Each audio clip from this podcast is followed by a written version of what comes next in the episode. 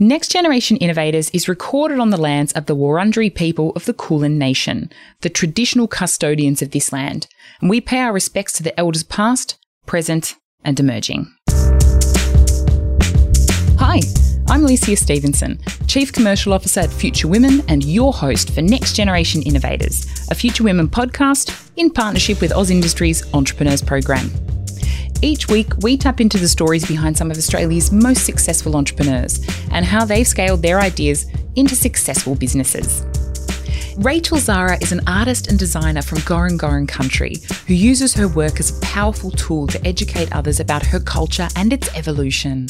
Her work has been emblazoned on the side of Brisbane buses, projected in lights on the William Jolly Bridge, and is in high demand following sold out exhibitions and collaborations with Concrete Jellyfish and most recently How We Roll. She was also the lead artist for the Suncorp Super Netball and Queensland Firebirds Indigenous uniforms. Rachael Sarra, welcome to Next Generation Innovators. Thank you so much for having me. Rachel, there is a perception that a lucky few get to do the thing they love more than anything as their job. Can you tell us about the moment you knew you could make a living out of being an artist? I mean, if I'm completely honest with you, I feel like I still second guess that a little bit even now, having art as a career. But I definitely think probably one of the first industry jobs, I was still a bit hesitant. And then I started working for an Indigenous agency, um, creative agency. And I think it was when I discovered the best of both worlds, being able to connect with my culture and also um, express that in a creative way was kind of like the moment where I was like, okay, this is this is my space in the world. And you describe your work as using art as a powerful tool for education about First Nations culture. So I'd like you to break that down for us a little bit in terms of how do you see your work communicating age old stories and themes? Yeah, well, I guess for me, like all of my work is connected to my identity and know, as First Nations people, we are a nation of nations. And I think that diversity is something that we really need to celebrate. And I think I started my business to be someone who I needed when I was younger. So my work, although it's very influenced by, you know, the 60 plus thousand years of culture I have had before me, it's also, I guess, about telling the narratives of the now. And I guess that's through my experiences as a First Nations woman. So it is answering the age old questions and celebrating our culture, but it's also kind of paying respect to where we are now as a culture. And I think for me, I'm just one small part of that narrative, one small part of that journey. And if anything, I would like my work not to be about what my stories are, but the space that I'm taking up and kind of celebrating all of our diverse stories, I guess, as people. And collectively, I feel like that's where we can really celebrate our culture and where we are now and take a moment to see the reality of colonization and how differently we all are surviving in this world and getting through day to day. So it's very much an internal journey. I don't like to speak for everyone as a First Nations woman, but I definitely feel like my work is a very personal journey, but at the same time, a lot of people can see themselves reflected because it's been a while since we've had the freedom or the trust in each other to kind of speak on our stories. Rachel, I think that's a really beautiful turn of phrase to say, I'm very mindful of the space I take up. I think that's a beautiful way um, to talk about your or one's participation in one's own culture and other cultures. And looking at your art, it is unmistakably Aboriginal in its essence and it is fun and it is young and it is fresh. And when you're really in your creative space, what is the messaging that you're trying to convey through your art? Yeah, I guess it's that celebration of our diversity. When I was growing up, a lot of the art that I saw represented in textbooks was very different to the type of art that I personally resonated with. So the work that I create now is kind of paying homage to my culture, but also taking it into a contemporary space. And I do that a lot through, you know, color theory and what certain colors represent and that emotional connection to color and composition and texture. So a lot of my work, like I said, is an extension of my experiences. So if I'm going through a darker time, obviously that comes through in the creative, but I probably work through it in a way that what the audience is seeing is overcoming that hardship or overcoming that negative space in my mind. Because for me, I feel there's like enough negative stories or enough trauma amongst our people that I want to be a person that is really celebrating the beauty of overcoming and being resilient within our culture and within ourselves. From my side of things, I see so much beauty uh, in what you create. Now, you've collaborated with jewelry designer Concrete Jellyfish Co. and recently with the eco friendly household product company How We Roll. And I wanted to ask how important are these collaborations for your business? I think they're absolutely important for business. It's like a beautiful way to kind of bounce ideas of different people. I think as an artist, it can be quite isolating. So it's nice to collaborate with different minds and different creatives. And each collaboration brings something different. I guess, you know, working with Renee at Concrete Jellyfish Co., it really brings culture into this idea of wearable art and wearable storytelling. And breaking into a mainstream industry is an important pathway for me because that's a way that we can kind of call people in and share culture and you know create open conversations. And how we roll is another beautiful kind of collaboration for me. And although it's a bit funny it's toilet paper. I love what they stand for. I love that they're very eco conscious they're a great brand. Visually they align to my brand. So being able to work with brands like that and i guess see my work on products that i probably wouldn't have the ability to do and also limit the overheads that I have as an artist, it's a really good way to kind of, yeah, share my work, um, evolve my community, and, you know, market my work while just basically, yeah, not having to pay the overheads, which sounds very funny, but it's a huge aspect of business. Well, that's right. And look, if you want to be a business owner, those things are, you know, unavoidable. And I'm really glad that you talk about them so candidly because part of the wonderful thing that this podcast is attempting to achieve is making us all really comfortable in having those conversations. And so, on that note, have you ever started out on a collaboration uh, as an artist, but knew it wasn't really going to work? And if so, what were the telltale signs of it?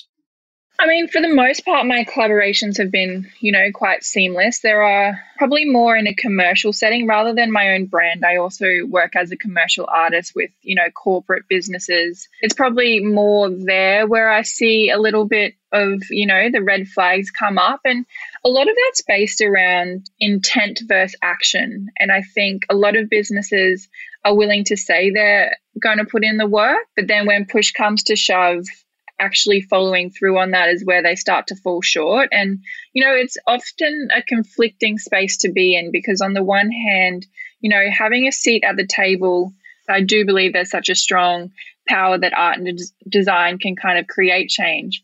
And I know going into a situation like that, you know, I'm going to think critically and I'm going to challenge um, the status quo within those spaces.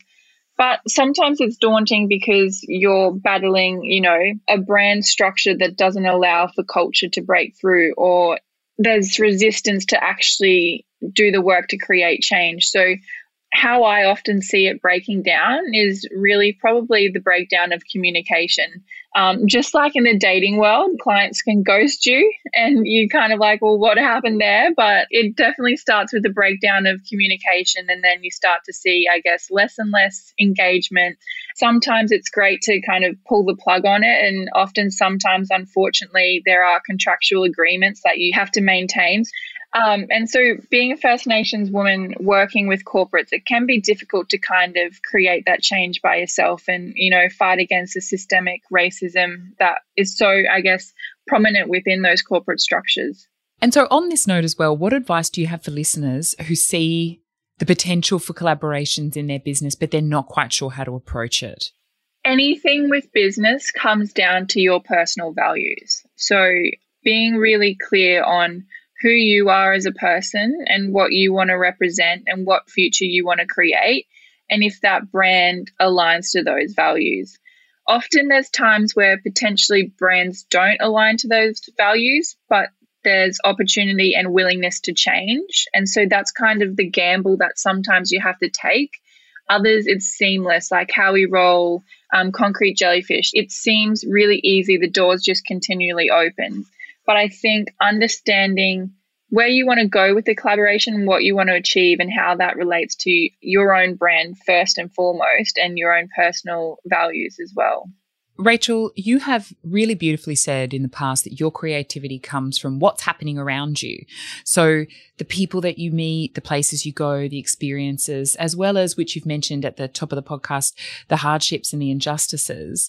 But it's a bit of a balancing act, I think, because always delving into things around you and always trying to seek that out can be pretty mentally, I'd, I'd imagine, and physically fatiguing. How do you manage the balance of that I suppose as a work life balance question, but as a creative life balance question as well? I think it's been really tough, particularly this last year. I think where we've seen the Black Lives Matter movement kind of really be elevated and amplified, um, which I think personally is great to be able to talk about it. But I guess it is something that brings up a lot of trauma for a lot of people. And, you know, being an empath, I, I tend to feel other people's emotions as well. So, being able to make sure I can differentiate what my personal emotions are and what I'm kind of taking on or what other people are kind of projecting on to me is difficult to navigate. And I think as Aboriginal people, we kind of talk about walking in two worlds, and now we're walking in three worlds with social media. And that can be such a powerful place, but it can be such, you know, a dark and I guess this call out culture as well is being amplified but I think you kind of just have to be surrounded by people who know you outside of any of your brands, any of your social media platforms. Have people who know you, know your integrity, and kind of be anchored to that, as well as being able to reflect on your own actions and your own thinkings. And I guess, again, it comes back to your personal values as well. And if you're swaying from those values, take a moment to kind of reflect on that and understand that. Rachel, you've been really, really clever in creating designs that can be used across a range of mediums like canvas prints, uh, clothing, stationery, pins, totes, downloadable gift cards. Um, now, was this a conscious choice from the start because it makes good business sense, or was it something that happened organically? Well, what some people might not know, although I kind of label myself as an artist, I am a trained graphic designer and visual communication designer. So naturally, it progressed and it's a skill set that's kind of lends itself to my experience. But I think it is an easy way to kind of share culture by, um, you know, not everyone has the money to fork out and grab like an artwork, but by having a range of products with different price points, it allows people to not only connect with my brand, but also connect with the messages I'm putting out. So it definitely was a conscious decision, but at the same time, it is also something that happened quite naturally. We're going to take a quick break and we'll be right back after a word from our partner, AusIndustry Entrepreneurs Program. Entrepreneurs Program can get you from where you are to where you want to be. Our team of independent business experts can help you bring your ideas and innovations to life. We've got the tools and the networks to get you on the way. And you may be eligible for funding to make it happen. To find out how the Entrepreneurs Program can help you take your business to the next level, visit business.gov.au forward slash EP or call 13 28 46. Welcome back to Next Generation Innovators, where our guest today is artist, designer, and businesswoman Rachael Sarra. Rachel, I'm really interested to know if you could change one thing about how art is used in communications around First Nations theming and First Nations people, what would it be? One thing you could change? I would love it to be funded better. Firstly, um, I think art sector in general is very underfunded.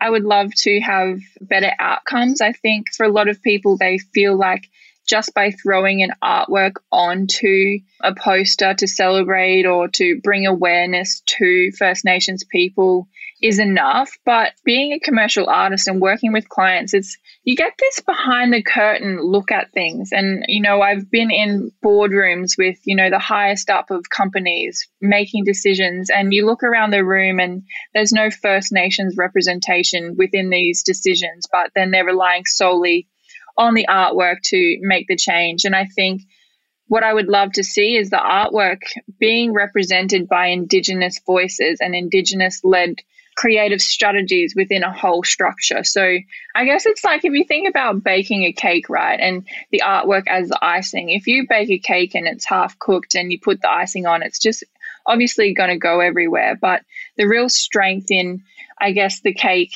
and the idea of art is that it ties it all together and it's something to be celebrated. But you can't do that without, you know, it being part of the core business. I wanted to ask you as well because you you talk a lot, and we're we're on this vein already about doing things differently when it comes to representation and preservation of Australian culture. And obviously, the way the cake is baked and then destroyed and rebaked uh, is one really important element of that. But what else does that look like for you?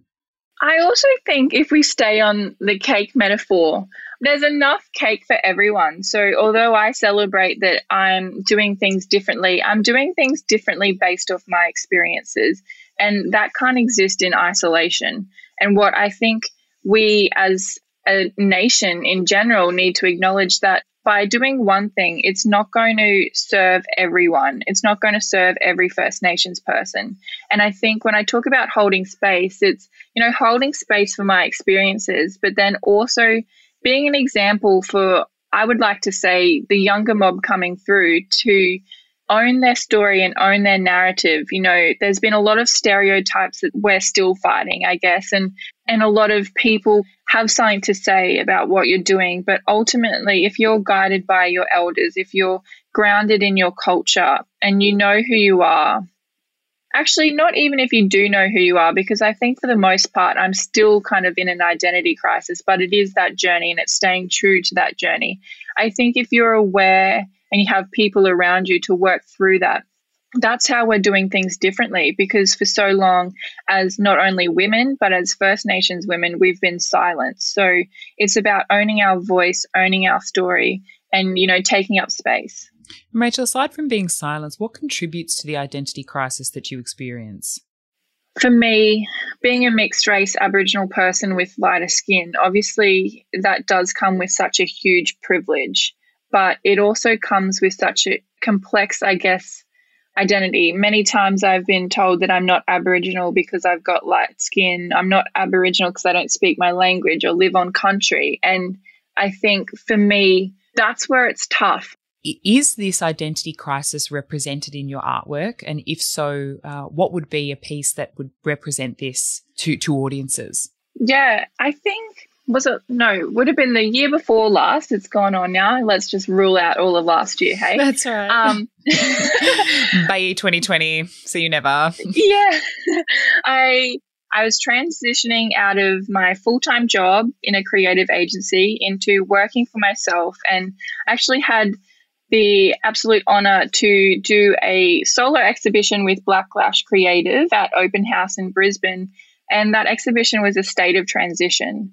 And what it explored was these themes that I personally was going through, breaking out of it, and you know, like a toxic environment in the creative industry, I guess, into a world where there's a lot of unknowns working for yourself, but then also battling things like understanding who I am as an individual, understanding who I am as an artist, understanding who I am as a business, and then also with grappling with imposter syndrome all at the same time all of that contributes to my work in some ways and it comes out in different ebbs and flows. And sometimes it's a, a, more darker place sometimes it's a more optimistic place. But absolutely i think because my work is an extension of my experiences you definitely can tell when i feel a little bit lost in my identity which i think the vulnerability is something that it'd be great if i didn't have it but it's also something that i'm proud to share because I feel like by sharing that, again, it comes back to being who I needed when I was younger. I feel like by sharing that, it's allowing younger mob who may be going through something else to kind of feel like it's okay to kind of have those, I guess, thought processes. Rachel, being asked to work for free for the sake of it because it's great exposure for you. I'm sure you have heard this. Triggered. Yeah. I had a feeling this was not going to be this was not going to be a question where you would go, mm, I don't know what you're talking about. No. Um, what's been your experience with this and how do you personally manage it? I don't know anyone who's paid a mortgage off with exposure, so I don't know why that exists. um, look, to be honest, exposure is a great thing. I definitely think in some capacity it's important. However, with social media, I feel like you can get exposure while still just putting out your work. Whereas I feel very upset and undervalued as a creative especially as a creative, when big corporates want to do things for exposure or want to benefit from your knowledge and your lived experiences for, I guess, their cultural street cred, essentially. That's one thing that really bugs me. But then also, on top of exposure, there's pretty much, you can be getting a fee and still be being ripped off, I guess. Um, one thing I am starting to share with my audience and close friends in the industry is contractual agreements and what that means for you as a creative because often you can have your copyright and that says that and then further down there's things like waiving moral rights and the license agreements for your work and there's many ways without the knowledge of i guess being and existing as a creative that you can be ripped off and i think exposure is the biggest one but you know, they're having a go at us from every direction. So we kind of need to be onto it and stick together as business owners and freelancers. Do you have any commentary on how Australia views its artists and how we value artists in Australia as a society and as a culture? If you were to look at the annual budget and how much funding is being taken from the creative industry, it's very obvious how little Australia values artists. Um, and also, just recently in Brisbane, QAGOMA have a helmet exhibition, and one of the artists um, has she has a helmet that has FTP, so F the police. And so her work is being criticized and silenced and I guess censored by community. And GOMA's response really was quite powerful in that it's art and it's challenging society's perceptions and experiences in the world from artists expressing themselves. And I think that's what it is about. Like, art really is challenging the status quo. And for me, that's why I feel like there is less perceived value in art because we are. We do challenge people. We challenge people how to kind of think about their bias, how they think about, you know, their experiences. And I personally think it's powerful. And I hope Australia one day will be able to feel the same, but I just don't think they do right now.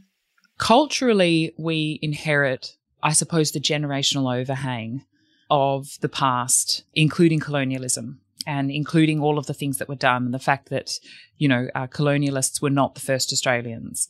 Um, what we see is, is a movement with each generation toward, or it could be argued, toward more acceptance, certainly towards exposure around cultures and trying to uh, come together as a as a single people to support one another. Is that also your general feeling? And what advice would you give to, uh, for example, Gen Zers, those under the age of sort of 22, 23 ish, 21, depending on who you talk to, about the importance of art and about the importance of Aboriginal culture in their lives? Yeah. Well, I think the interesting thing is, 1967 was a referendum where overwhelmingly uh, people voted yes for Aboriginal rights. And, you know, the scary thing is, in 1967, my dad was seven years old. And so I think we have a warped sense of history and timeline of when things were happening. I think if we bring it back to the yes vote for same sex marriage, we are starting to see a shift. And for me, you mentioned come together as as a one people, but for me, I think it's not necessarily coming together as a one people, but acknowledging our differences, acknowledging our strengths and our diversity, and collectively sitting and standing next to each other to create that change. And I think we can only do that by sharing our unique voices and our unique experiences because ultimately, everyone on this earth in Australia is the outcome of colonization. And we truly can't understand the effects of colonization if we're only listening to one perspective of the outcome. And so for me, it is coming back to owning your story, owning your identity, and sharing that powerfully and confidently in your vulnerability as well to be able to really paint the picture of I guess where we are now. And I think for me, my art outlet is art. And for a lot of people, it can be art because I think it, it's yours. When you have maths and science, there's a perceived outcome, there's a correct answer. But art is something that you can hold on to you and it can be expressed in your way and no one can take that expression away from you. And i think that's why I've found my place in art because you know it's such a powerful medium to express yourself. Rachel it has been a delight and a pleasure to talk to you. And you know as you mentioned you're really walking the walk on being what you need to see for young budding artists, for uh, First Nations women, and you know, with great perspectives and, and a great approach. I cannot thank you enough for sharing your wisdom and coming on the podcast with us today. And we wish you all the very best with everything moving forward. Thank you so much, and all the best to you guys as well. Thanks so much for listening. Next Generation Innovators is a Future Women podcast made in partnership with AusIndustry Entrepreneurs Program. It's produced by Good Shout and it's recorded at Castaway Studios. Make sure you subscribe so you don't miss an episode, and we'll see you next week.